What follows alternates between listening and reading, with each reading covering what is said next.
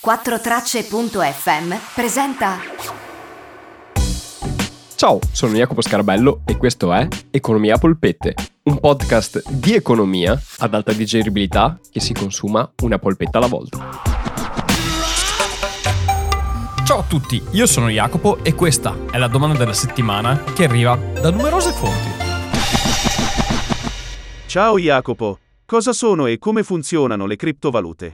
Gli ascoltatori sono Stefano, Gregorio, Mirko, Erasmo, Nick.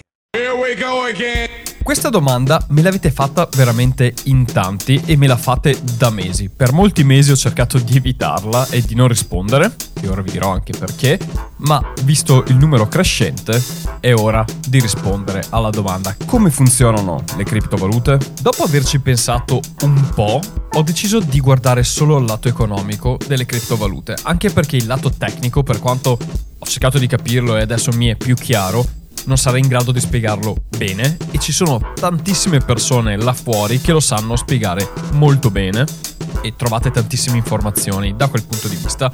Quindi vi rimando all'internet, a YouTube, a chi volete, di chi parla in modo tecnico della parte informatica di criptovalute. Io, da par mio, mi prendo la parte economica.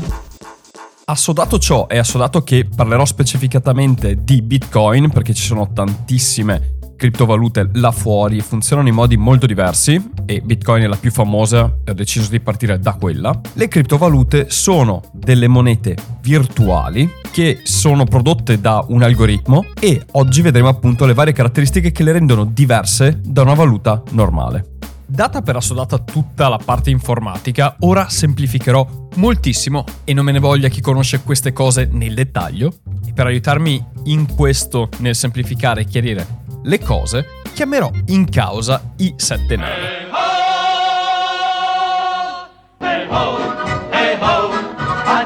Perché i sette nani? Beh, i sette nani perché sono dei minatori e nel mondo delle criptovalute l'essere minatori e l'andare in miniera in termine metaforico calza abbastanza bene. Allora, come funzionano le criptovalute? Le criptovalute come moneta funzionano appunto come i nostri amici sette nani che vanno ogni giorno in miniera a cercare dell'oro. Facciamo che i nostri sette nani vadano in cerca di bitcoin e entrano in miniera e continuano a zappare a caso, a picconare a caso alla ricerca di Bitcoin. Ogni 10 minuti trovano un Bitcoin. Perché 10 minuti? perché così il sistema Bitcoin ha deciso che sia fatto. Ogni 10 minuti di mining viene fuori un Bitcoin. E i sette anni stessi per impiegare le loro energie e il loro tempo a cercare Bitcoin vengono retribuiti in Bitcoin stessi. Quindi vengono retribuiti della stessa materia di cui loro stanno andando in cerca. Quindi loro cercano Bitcoin zappando, picconando la roccia e ricevono 6.25 pezzi di bitcoin generati dal nulla. E piccola parentesi, i bitcoin che i minatori ricevono diminuiscono progressivamente nel tempo ogni tot tempo. Quindi come potete vedere, se avessimo un sistema in cui la valuta è quella zappata fuori da una miniera, in questo caso virtuale, di roccia virtuale, in cui quello che viene zappato e picconato sono dati sostanzialmente, per avvicinarsi un po' di più alla realtà, la quantità di moneta nel sistema non è data da una banca centrale che decide quanta moneta c'è, ne mette, quanta moneta non c'è, ne toglie, ma c'è la moneta che viene generata in maniera costante finché non finirà la risorsa picconata e per i bitcoin si è deciso che il limite massimo di numero di bitcoin che verranno estratti totali sarà 21 milioni. Quindi se pensiamo ad un sistema che è a massa monetaria costante o semicostante, come intuirete l'inflazione non c'è o perlomeno è molto limitata. O meglio, l'inflazione generata dalla moneta è molto limitata nella fase di estrazione, poi quando il numero di bitcoin o materie insomma che verranno minate non ci sarà più, quindi il, numero totale minato sarà costante, non ci sarà più un'inflazione generata dalla moneta, ma l'inflazione sarà generata da altro. Però la moneta, avendo una base o una massa monetaria fissa e aumentando il numero di persone potenzialmente che la vogliono, aumenterà il suo valore. Se facciamo due conticini, se nell'ipotesi che tutti nel mondo vogliano Bitcoin e siamo 7 miliardi di abitanti e al 2040 adesso si parla che si arriverà al limite di 21 milioni, fate un po' il conto, diciamo che ci sono molti più abitanti rispetto ai bitcoin, quindi il costo di un bitcoin, il valore di un bitcoin sarà elevatissimo perché qualcuno lo voglia, perché per averne uno si sarà disposti a dare più soldi per ottenerlo. Bene. Quindi sostanzialmente l'origine il motivo per cui tutto questo è nato, beh, diciamo che i motivi sono due. Il primo, il fatto che è una moneta che non è imposta da nessuno e non segue delle leggi imposte, ma è il mercato stesso che gli dà un valore. Difatti viene estratta dalla miniera, vengono mandati fuori un numero costante di bitcoin e non è che c'è un'emissione di bitcoin di blocco o ne vengono ritirati. C'è un'emissione costante, quindi nessuno può variare l'emissione di bitcoin che è programmata e quella rimarrà fino alla fine. Molto diverso dalle banche centrali, per dirci. E questa viene chiamata decentralizzazione della moneta perché non c'è una banca appunto centrale che decide il tutto ma è decentralizzato, è il sistema stesso, è l'algoritmo che decide quanta moneta c'è nel sistema. Quindi questa è una delle caratteristiche principali di Bitcoin. Dall'altra parte c'è un'altra caratteristica che è quella della deflazione, ossia essendo uno stock fisso e comunque molto limitato, il valore di ogni singolo bitcoin aumenterà nel tempo con l'aumentare della domanda. Se più gente vuole bitcoin, maggiormente crescerà il valore del singolo bitcoin perché è fisso, è proprio il principio di domanda e offerta. E quindi i sostenitori di bitcoin appunto sostengono che bitcoin non abbia inflazione, ma anzi abbia una forte connotazione deflattiva. Questo dal mio punto di vista porta più problemi che altro, però come sostanzialmente come bene rifugio potenzialmente potrebbe anche essere un'idea, sapendo che nel tempo continuerà ad essere sempre più richiesto, quindi il suo valore aumenterà sempre di più, diventerà un bene di acquisto costante. Un po' un bene di acquisto quando il mercato reale, il mercato finanziario, insomma, non andrà nel verso giusto e di fatti attualmente molti hanno virato su Bitcoin invece che sui mercati finanziari per l'alta volatilità un po' come si fa con l'oro. E di fatti diciamo che le similitudini con l'oro sono abbastanza simili. Cioè, il Bitcoin, se lo vediamo un po', sembra un po' una commodity, cioè sembra un po' un prodotto della natura di cui c'è una quantità limitata che si può estrarre e quando si sarà estratta tutta, quella c'è e il suo valore sarà dato in base alla sua domanda e alla sua offerta. Anzi, l'offerta è fissa, quindi sarà data in base solo alla sua domanda. E queste sono sostanzialmente le due caratteristiche principali che si possono vedere dal punto di vista economico.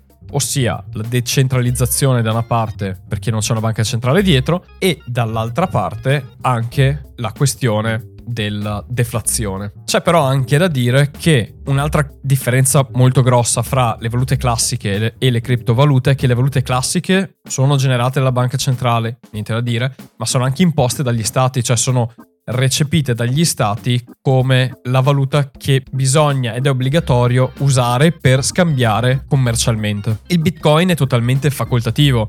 Se nessuno accetta Bitcoin, se nessuno vuole Bitcoin, il suo valore è zero. Mentre con gli euro, finché ci sarà una banca centrale, gli euro saranno imposti dagli stati, sicuramente dell'eurozona e anche non, come una valuta di scambio e che il negoziante voglia o meno deve accettare euro. Che poi lui voglia accettare anche qualcosa in più, un negoziante italiano, va bene. Però se qualcuno ha euro è costretto ad accettarli. Mentre se qualcuno arriva e ti dice ti pago in bitcoin, tu puoi anche dirgli no, Beh, in questo momento magari ti converrebbe dirgli sì, però puoi anche dirgli di no e lui quei bitcoin se li può mettere in tasca e non se ne fa niente. Se tutti gli dicono di no e quei bitcoin non può fare niente se non riscambiarli con valuta reale tipo euro o dollari, eh, tutti venderanno i bitcoin perché nessuno li- glieli scambia e il valore scenderà fino a diventare anche zero potenzialmente. Quindi il suo valore è estremamente dettato dalla domanda e ha i suoi rischi e di fatti la sua volatilità elevata è derivata da quello. L'offerta, quindi la base monetaria, è costante, in costante crescita e si sa quant'è e non si può variare, la domanda invece è quella che cambia, è quella che può fare la differenza sul prezzo. E per certi versi politici mettiamo è una situazione interessante che sia il mercato stesso a dare quel valore. In termini di politica monetaria è ingestibile, non è gestita, cioè non è ingestibile, è proprio non è gestito il Bitcoin. Quindi lascia molti punti di domanda. Può essere, secondo me, parere di Jacopo, una valuta interessante da vedere anche per la sua questione di costante deflazione, però non potrà sostituire, secondo me, in futuro le valute classiche, per quanto appunto ha dei pro e dei contro. So che Bitcoin è utilizzato in alcuni stati anche per pagare le tasse, per esempio, in altri stati potrebbe essere vietato e per quanto una transazione Bitcoin puoi farla in qualsiasi momento, nessuno può tracciarla, nessuno può vederla, c'è un livello di privacy molto elevato e a differenza di una transazione in euro può essere non può essere bloccata. Sta di fatto che gli stati però possono impedire di accettarla come valuta e di conseguenza di darle valore zero, mettiamola così. E quindi uno è costretto comunque a cambiare quella valuta nella valuta locale dello Stato. È vero che in stati dove la situazione economica non è il top, la valuta di Stato vale niente e ci sono altre valute che vengono utilizzate. Penso al Venezuela. Se voi andate su internet e vi informate di Bitcoin, molti prendono portano il Venezuela come esempio perché i venezuelani preferirebbero utilizzare Bitcoin piuttosto che il bolivar venezuelano perché è più affidabile. In realtà, dalle conoscenze che ho io, i venezuelani vogliono dollari americani. Poi magari avranno anche i Bitcoin, in particolare se sono dei trafficanti di coca. Però sì, sicuramente quando la valuta locale non vale niente, anche il Bitcoin è meglio della valuta reale stampata da una moneta, diciamo da una banca centrale. Però questa cosa direi che non si può estendere a tutte le banche centrali e a tutte le valute. Anche perché come vedevamo prima, Bitcoin arriverà a 21 milioni di pezzi, per quanto poi non si fermi al centesimo ma vada al sesto decimale dopo la virgola comunque arriverà ad avere dei prezzi elevatissimi col crescere della popolazione e della domanda e quindi diventerà anche molto proibitivo. Tra l'altro ci sono anche dei quesiti, delle domande che mi ero posto e effettivamente non hanno ancora trovato risposta sul fatto che quando Bitcoin finirà di generare nuovi Bitcoin, i data miners, che sono quelli che alla fine gestiscono tutti i dati di transazione fra una persona e l'altra, adesso ricevono Bitcoin per le transazioni che gestiscono e una commissione per le transazioni. Quando non ci saranno più Bitcoin che verranno emessi, come si farà? Aumenteranno esponenzialmente le commissioni di transazione? Perché come funziona con le commissioni di transazione? Chi paga, perché è una cosa facoltativa, un costo di transizione più elevato va prima in lista per fare lo scambio.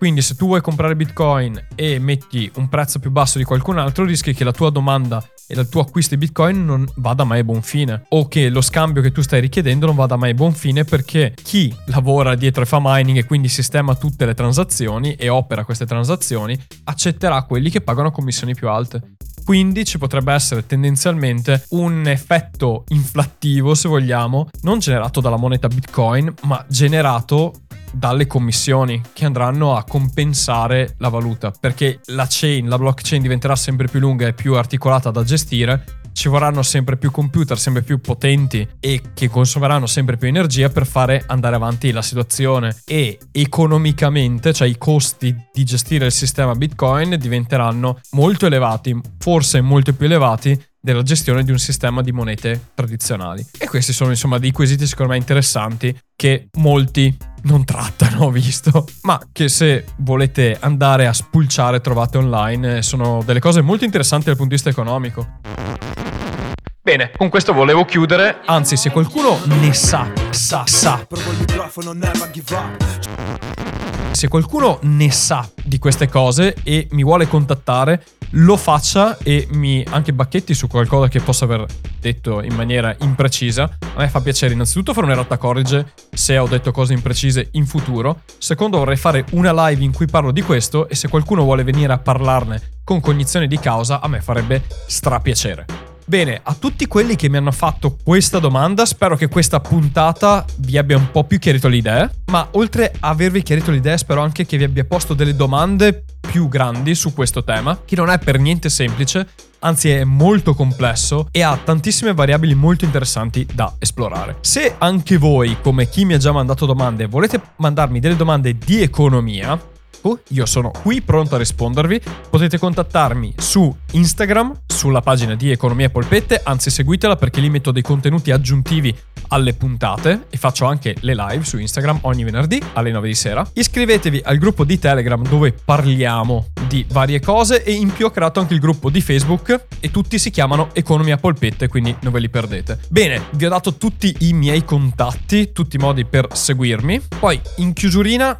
anche YouTube, ho aperto da poco il canale YouTube dove metto i video, se non avete Instagram potete trovare i video di Instagram, li trovate anche su YouTube e ve li guardate magari in maniera più comoda rispetto ad avere il telefono in mano. Bene, anche per oggi è tutto, grazie mille per avermi ascoltato anche in questa lunga puntata, io vi mando un grandissimo abbraccio, vi auguro un'ottima settimana e come sempre, ciao da Jacopo.